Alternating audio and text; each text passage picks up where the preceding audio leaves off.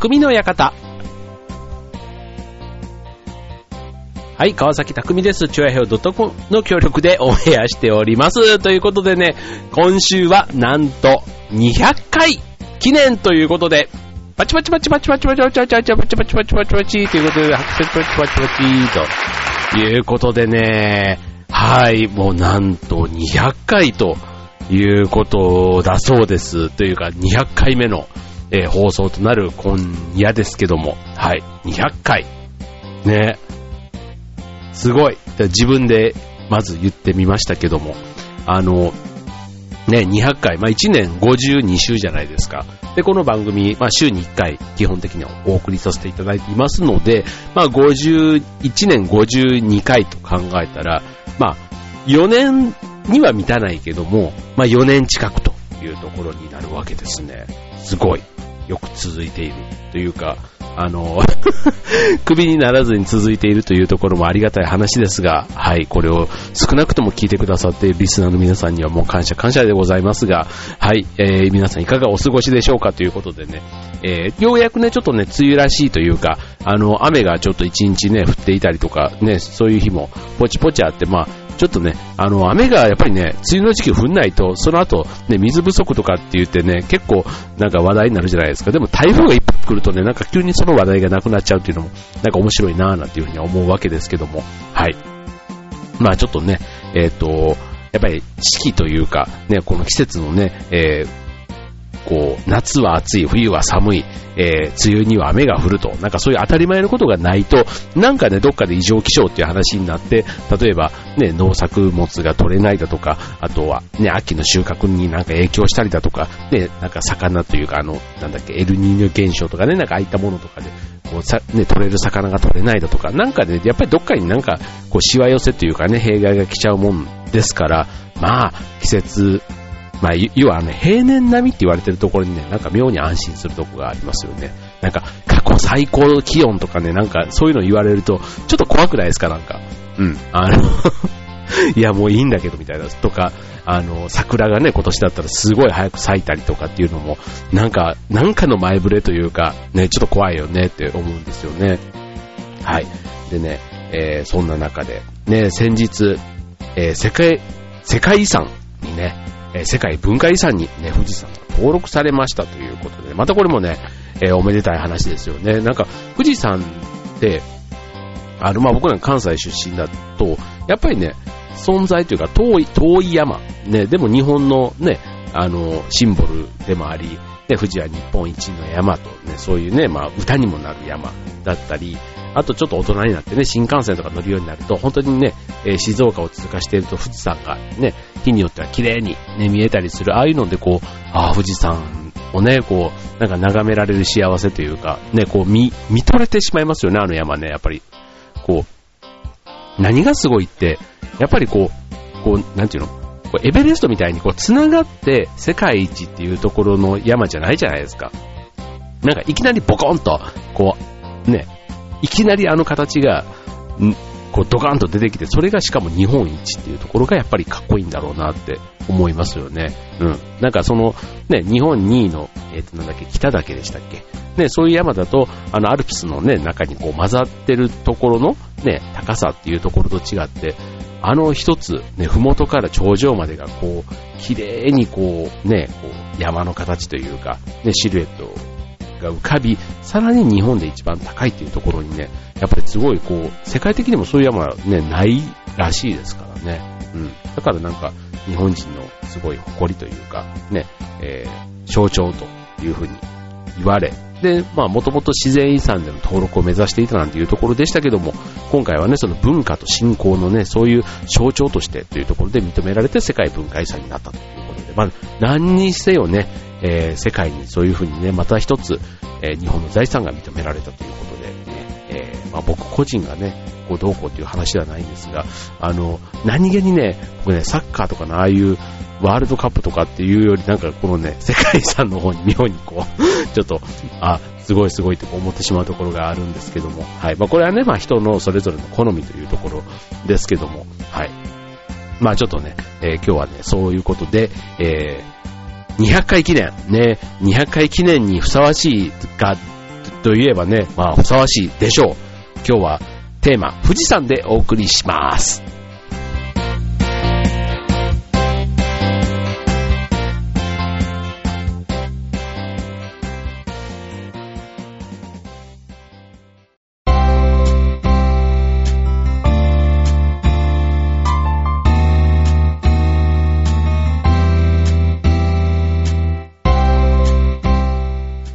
はい。というわけで今週のテーマは富士山ということでね、はい。祝世界文化遺産というところからスタートします。でね、えー、っと、まあ、富士山で僕ね、東京に来てびっくりしたのが、結構東京から大きく見えるっていうのがね、ほんとちょっとびっくりしましたね。あの冬とかだったら、本当あの綺麗に進むと、あんなに大きく見えたりとか、あとね、あの夕暮れとかのシルエットで浮かぶ富士山とかね、なんかそれが、ね、意外とこの東京がね、首都圏が澄んだ空だったりするとすごく大きく見えるっていうのもすごい新鮮だったり、うん、あとね、えっ、ー、と、思い出といえば、えー、小学校のね、遠足が伊勢だったんですね。伊勢島の伊勢なんですけども、伊勢にね、えっ、ー、と、夫婦岩っていうかね、あの、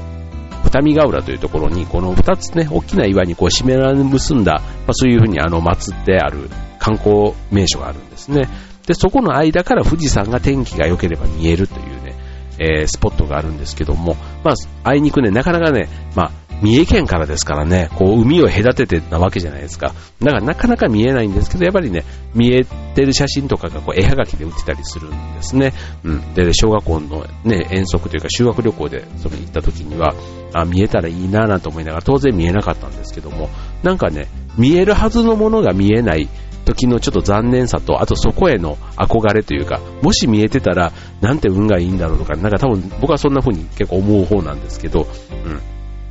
だからそこがね、まず富士山との自分の中でのニアミス。うん。で、えー、っとね、西の方、えっ、と、富士山が見える西の限界と言われているところが、和歌山県らしいですね。和歌山県の方からでも富士山は見えるということで、はい。まあ、そこがえー、西の限界なのかな？うん。で、えっ、ー、と、ちなみに、えー、東の限界は銚子。うん、銚子、犬坊崎のね、銚子のところからでも富士山は見える。で、北はね、福島からでもね、富士山が見られるということでね、あの、一時期ね、スカイツリーができた時もね、スカイツリーどこから見えるかなっていうところでね、意外にね、結構遠くから見えるんですよね。あの、僕も高尾山から見えた時は結構ちょっと感動しましたけども、あの、いや、いや、やっぱりね、えっと、634メーター。ね、高尾山よりスカイツリーって高いんですよね。うん。高尾山500何メーターなんで。うん。だからやっぱりね、600何メーターあって、で、そこそこね、ガスが、というか霧が晴れていると、あの、まあ、新宿の街な、街なんかもやっぱ高尾山からだったらね、見えるんですよ。こう、塊として。で、その向こうにね、さらにポンピョンと、ね、立っているのがね、見えたのがすごく印象的でしたけども、はい。まあ、そんな風にね、富士山もね、当然その遠くから見えるわけですけども、あの、リアルにこうね、綺麗な富士山を見るようになったのは、やっぱり大学の時にアルバイトしていた、えっ、ー、と、新幹線でのアルバイトの時なんですね。うん、でね、えっ、ー、と、富士山のね、面白いところというか、まあ、あの、当然ね、天気が良くてすごく綺麗に見える富士山はね、やっぱりね、絶景ですよ。うん。お客さんもね、すごいもう窓に食い入るように見ますからね、富士山が見える時は。うん。だし、あの、外国の方とかが、ね、こう東京から京都に移動するときに、やっぱりね、富士っていう駅がね、通過駅にあるじゃないですか。そうするとね、マウント富士、マウント富士って言ってこう聞いてくるんですよね。うん。で、それでやっぱりこう、ね、雲がかかっていると、いや、向こうにね、見えあるんだよっていうことをね、説明すると、ああ、残念、みたいな感じでね。またね、帰りもその京都から東京の方に戻っていく。で、その中でもみんな結構富士山をね、新幹線から車窓から眺めるなんていうのもね、楽しみにしている外国の方、ね、多いんだなぁなんて思うんですけども、あの、例えば大阪から東京に向かうときに、富士山はどっちに見えますか？っていうと、まあ、ちょっとあの、新幹線のね、どういう場所を走ってるかっていうのと、富士山の立地関係をね、こうイメージできる人が普通に考えたら、例えば大阪から東京に行った時に、えー、新幹線は海側の方にあるので、えー、富士山は当然左側に見えるんですね。うん。そうなんです。あの、静岡とか新富士という、ああいうね、駅を走ってるときは、あの、左側、あ、まあ、静岡じゃ見えないけど、新富士駅とかね、あの辺を走ってるときは、左側にこう見えるわけですよ。東京から大阪の方に向かうときには右側に、ね、富士山見えるんですけども、一箇所だけ、ね、大阪から、えー、東京に向かうときに、左に見えるはずの富士山が右に見えるときがあるんですね。はい。っていうのもね、ちょっと不思議と思いません？あの新幹線ね、東京、大阪まっすぐに走ってるはずなのに、新、富士山が右に見えるポイントがあるというところがね、実はあるんですね。これね、えっ、ー、とね、掛川駅のね、ところ、えー、浜松掛川間ですかね、ちょうどね、新幹線の、えー、がね、え北とまでは言わないですけども、え北東近くに向いてこう走る時があるんですよ。そうするとね、えっ、と、まだえ浜松掛川間ぐらいだと、ちょうどね、浜名湖を過ぎたぐらいですかね、浜名湖を過ぎて、こうね、え静岡の方にこう向かっていくときに、富士山がちょうどね、え北うん、北東の方を向かうわけだから、えっと、ね、東に向いて走ってしまうと、あの、絶対、こう、なんていうの？左斜め前というか、ね、左側にしか見えないんですけども、それがね、えっと、新幹線自体が北東を向くことで、富士山自体も右側の窓から見えるシーンがあるという。僕は個人的にこれはね、えー、おすすめというか、うん、ぜひ見てっていう風に、ねちょっとおすすめする新幹線からのあの、すごい レアなというか、話なんですけど、はい、あの、もしね、よく乗る機会がある方、あったら、ちょっと探してみてください。はい。東京から大阪に向かう時だったら、えっ、ー、と、左側の後ろの方に見える瞬間があるというところですね。はい。きっとね、あの、新富士あたりを通過して、綺麗に裾野から頂上まで、ね、富士山が見える時だったら、あの、見える景色だと思いますね。ほんのね、5分もあるかないかぐらいの時間なので、うん、ちょっとぼーっとしてるとっていうか、うっかりしてるとね、すぐ見逃してしまう景色なので、はい、そんなのを探していただければと思います。はい、ということでね、じゃあちょっとあの、前半というか、最初のコーナー、僕の富士山との思い出話みたいになっちゃいましたけども、えー、次のコーナーね、せっかくだからあの富士山のね、その奥深い魅力というか味わいについてね、えー、いくつかご紹介したいと思います。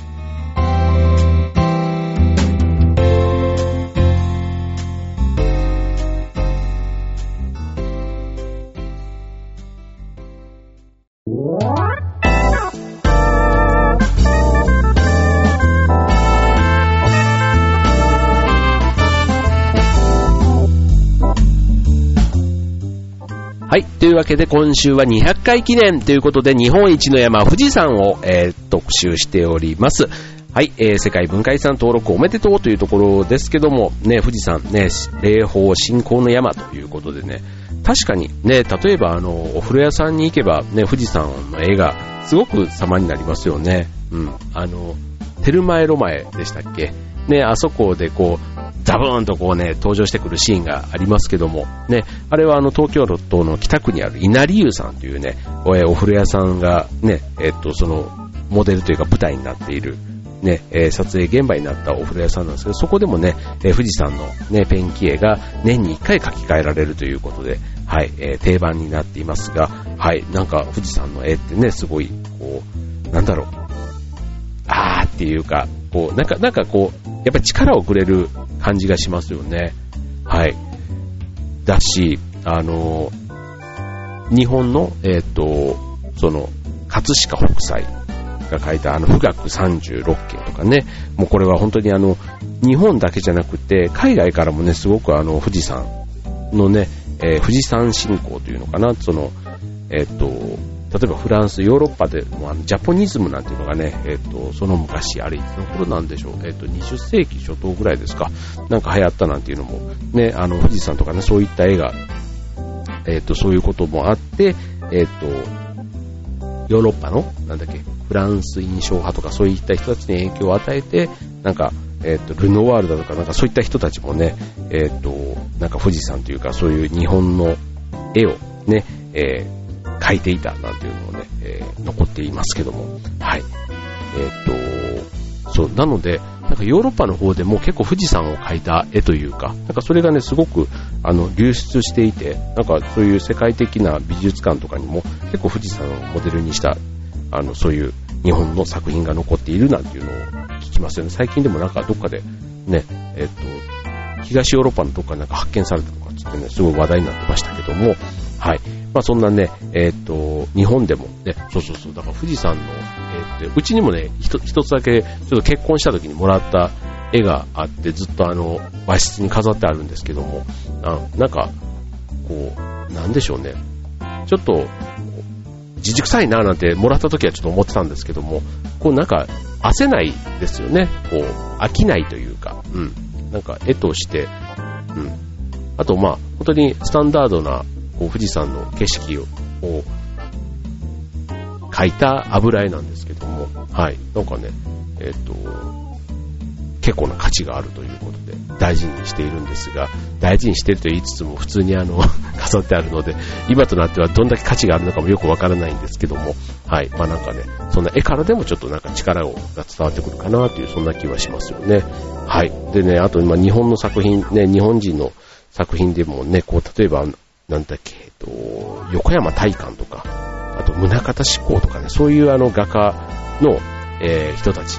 がたくさん富士山の絵って、ね、いろんな人がいろんな描き方で残しているんですけども、こういうね、富士山のその絵というか、うん。えっ、と、まあ、生で見るのも当然いいんですけども、絵で表現されているものってまたちょっと違った魅力というか、うん。伝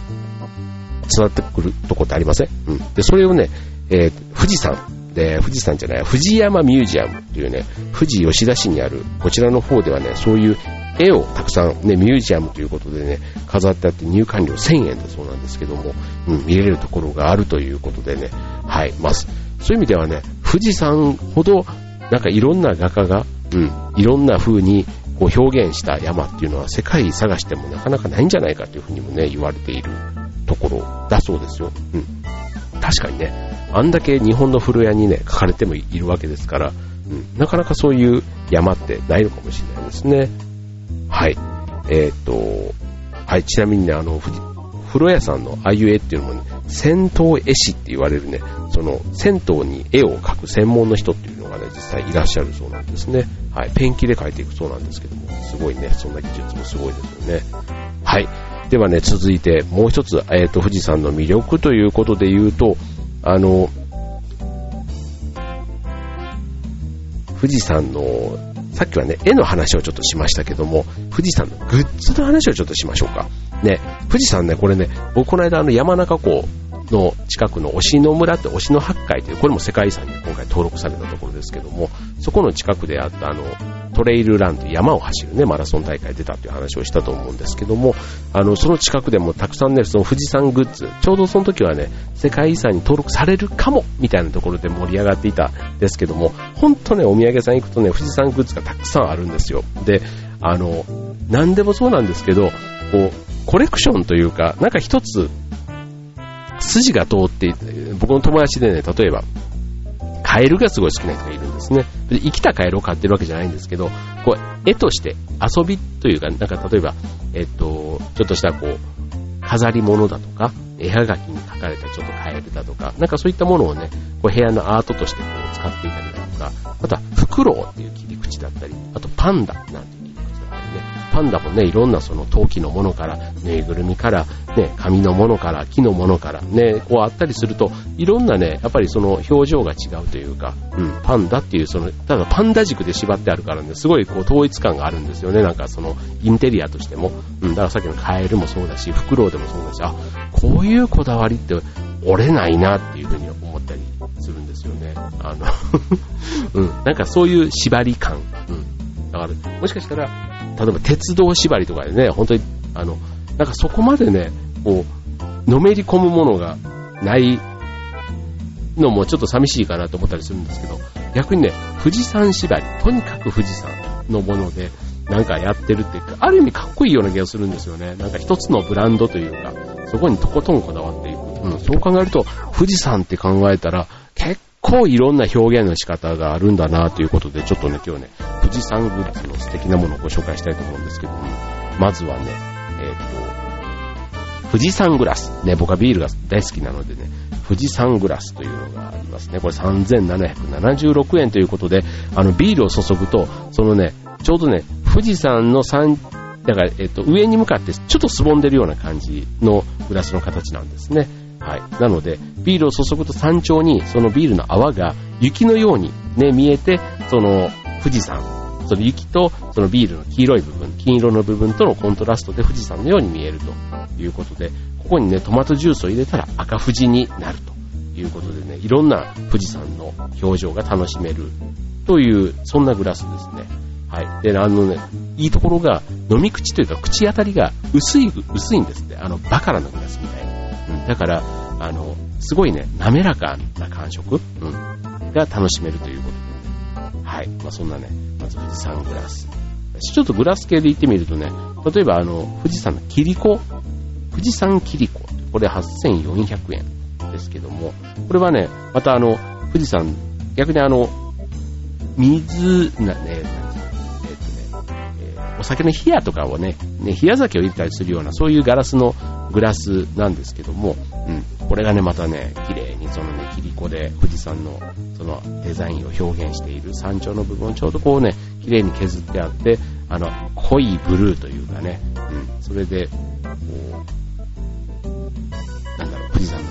ふもとあたりをこう表現している鮮やかなこのブルーでっていうところ、これも飾っているだけで綺麗ですよね。こう、えー、ちょうどね、せた状態、ひっくり返した時に、こう、富士山、えっ、ー、と、そこの部分が、えっ、ー、と、山頂の部分になるということで、ひっくり返すとちょうどね、富士山の形が再現される。だから、使ってない時に、こうね、食器棚なんかで、こう、ガラスのね、こう、例えばリビングとかにあるようなところだったら、まさにインテリアとしてもね、綺麗に、ね、なるんだろうなーなんて感じがしますね。あとね、えっ、と、おチョコ。ね、これは扱う用とかだと、で使えると思うんですけども、ね、富士チョコなんていうのね、これもね、これ今度陶器なんですね。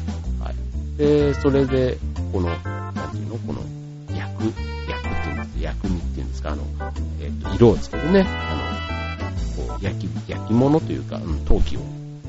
色をつけたりする。そこでね、この富士山のこのグラデーションというか、そういうことを表現しているもの、なんていうもんね。今、入れ物だけでもね、ビールグラスから、ね、こう、冷やから熱燗から使えそうな、そんなのがそれぞれ入れ物としてある。で、他にもね、あと、例えばティッシュケースあの、ケース3776っていうね、1575円の、えー、ポケットティッシュのケースなんですけども、あの、富士山のこう7合目付近まで、こうね、ティッシュのデザインとしてなってるんですけども、そこから中からちょうどティッシュをこう取り出すと、山頂の部分がそのティッシュで表現されると。うん。という、そんなね、ちょっとあの見た目にも面白い、ね、こう山が成長していってる感じっていうのかな。うん。そういったものもね、えー、持ってたり。であとはね、ほんと定番で、あの、グリーティングカードとかね、ああいう絵はがきといったものなんかでもね、うまくその、蓋の部分を富士山にアレンジして、こう、蓋を、こう、なんていうの、封筒のこう封を開けると、その、ちょうど山形になっている富士山が開いて、その封筒の中身がちょっと逆さ富士のように見えるようなね、そんななんか綺麗なデザインになっていたりするもの。うん、これきっとね、外国の方がもらったらね、嬉しいかもしれないですよね。うん、あと折り紙でこうね、折り鶴を作ると、背中の部分というか、あの、ちょうどね、あの空気を入れて折り鶴で膨らませる部分が富士山の形になって、もいろいろ考える人いるもんだなと思うんですけども、はい、そんなものもね、富士山折り紙、折り紙富士山、折り紙富士なんていうのをね、売っていたりするということなんでね、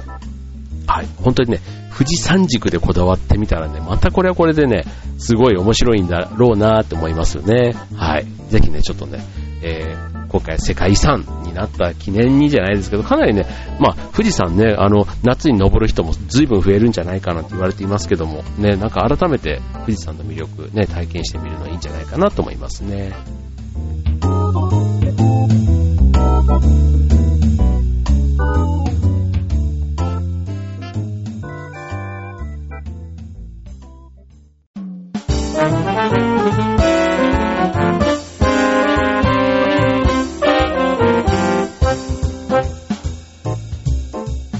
はい。ということで今週は富士山ね、お送りいたしましたが、えー、っとね、こちらの平成18年から実施されている富士山検定というのがね、あるんですね。こちらの富士山の自然や気象、歴史、文化について、えー、いろんな切り口で問題が出されて、ね、毎年1000人程度を受験しているそうですよ。はい。これね、7月から9月にね、ウェブで行われる3級テストに合格すると、えー、次の上級テストにチャレンジできるということでね、はい、70点以上で、2級、90点超えると1級ということで、認定されるということなんで、ね、富士の商工会議所でね、こちらの実施しているそうなのでね、もしちょっと、ね、なんか一つうんちくで富士山が語れたら、ちょっとそれはそれで、ちょっとかっこいいかもしれないですね。うん。まあ、富士山オタクっていう人もなんか中にね、いそうな気はしますけども、なんかちょっとね、えっ、と、富士山について、まあ別に溶岩がどうだとかね、なんかそういうちょっとどこまでの知識があるとね、なんかそのオタクとね、こうむしろ博識というか雑学が多い人としてね、こうちょっと尊敬してくれるのかっていうちょっと微妙な線ではありますけども、なんか富士山に関してで言えば、うん、本当になんか、あの、分かってるようで分からないことがすごい多いと思うんですよね。あの、今回その、世界遺産として、こう、周辺のいろんなところ、例えば、三保の松原なんていうのもね、すごい名前を聞くことがありましたけど、実際ちょっと行ったことがないんですけども、じゃあ、三保の松原と富士山、ね、どういう風にして、こう、つながりが今まであったのかとか、ね、景勝地としてはすごい有名ですけども、うん。であったり、あとその周辺のね、いろいろ、あの、山中湖、河口湖とか、ね、たくさんそういう、あの、ところと、あと、青木ヶ原樹海だとか、ね、あといろんな、あの、洞窟じゃないや、えっ、ー、と、あるんですよね。なんかその、えっ、ー、と、あれだ、なんていうの、あの、えっ、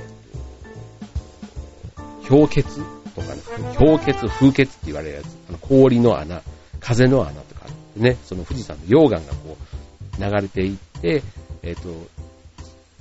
森があるところで、その木の部分にこう流れていくと、木の部分が結局焼けて、後で空洞になって固まったところが、こう風穴として、みたいな、なんかそういうね、えー、由来のあるところだったり、なんかその、氷結なんていうのはこの間言ったんですけども、その、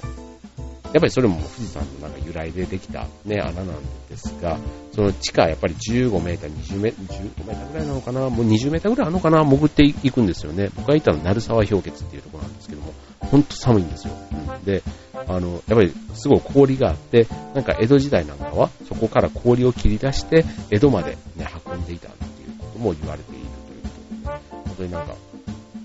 いろいろね、富士山の周辺だけでも、ね、なんか面白いというか、ね、こう、入り込めばいろいろ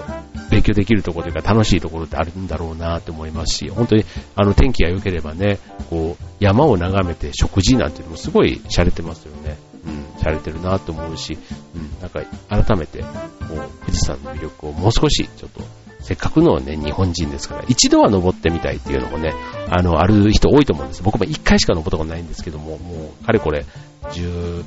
年ぐらい前になってしまいますけども、うん、やっぱり一回登ったらなんか登ったなりにね、もう一回久しぶりになんていうのちょっと思ったりはするんですけども、うん、なかなかね、山もちょっと侮っちゃダメなんだろうなって思ったり、うん、やっぱり当時のね、しんどかった思いでも正直覚えてるんで、うん、なかなかちょっとね、その一歩がまだ踏み出せないところなんですけどね、はい、なんか誰か誘ってくれないかななんていうふうにも思っています。はい、ということでね、えー、今週200回記念、ね、富士山お送りいたしましたが、いかがでしたでしょうか？はい。えっ、ー、とね、これからまた来週以降201回目、202回目ということで、ね、えー、頑張って続けていきたいと思いますので、皆さんのね、えー、温かい、えご成長をよろしくお願いいたします。ということで、今週匠の方ここまで。バイバイ。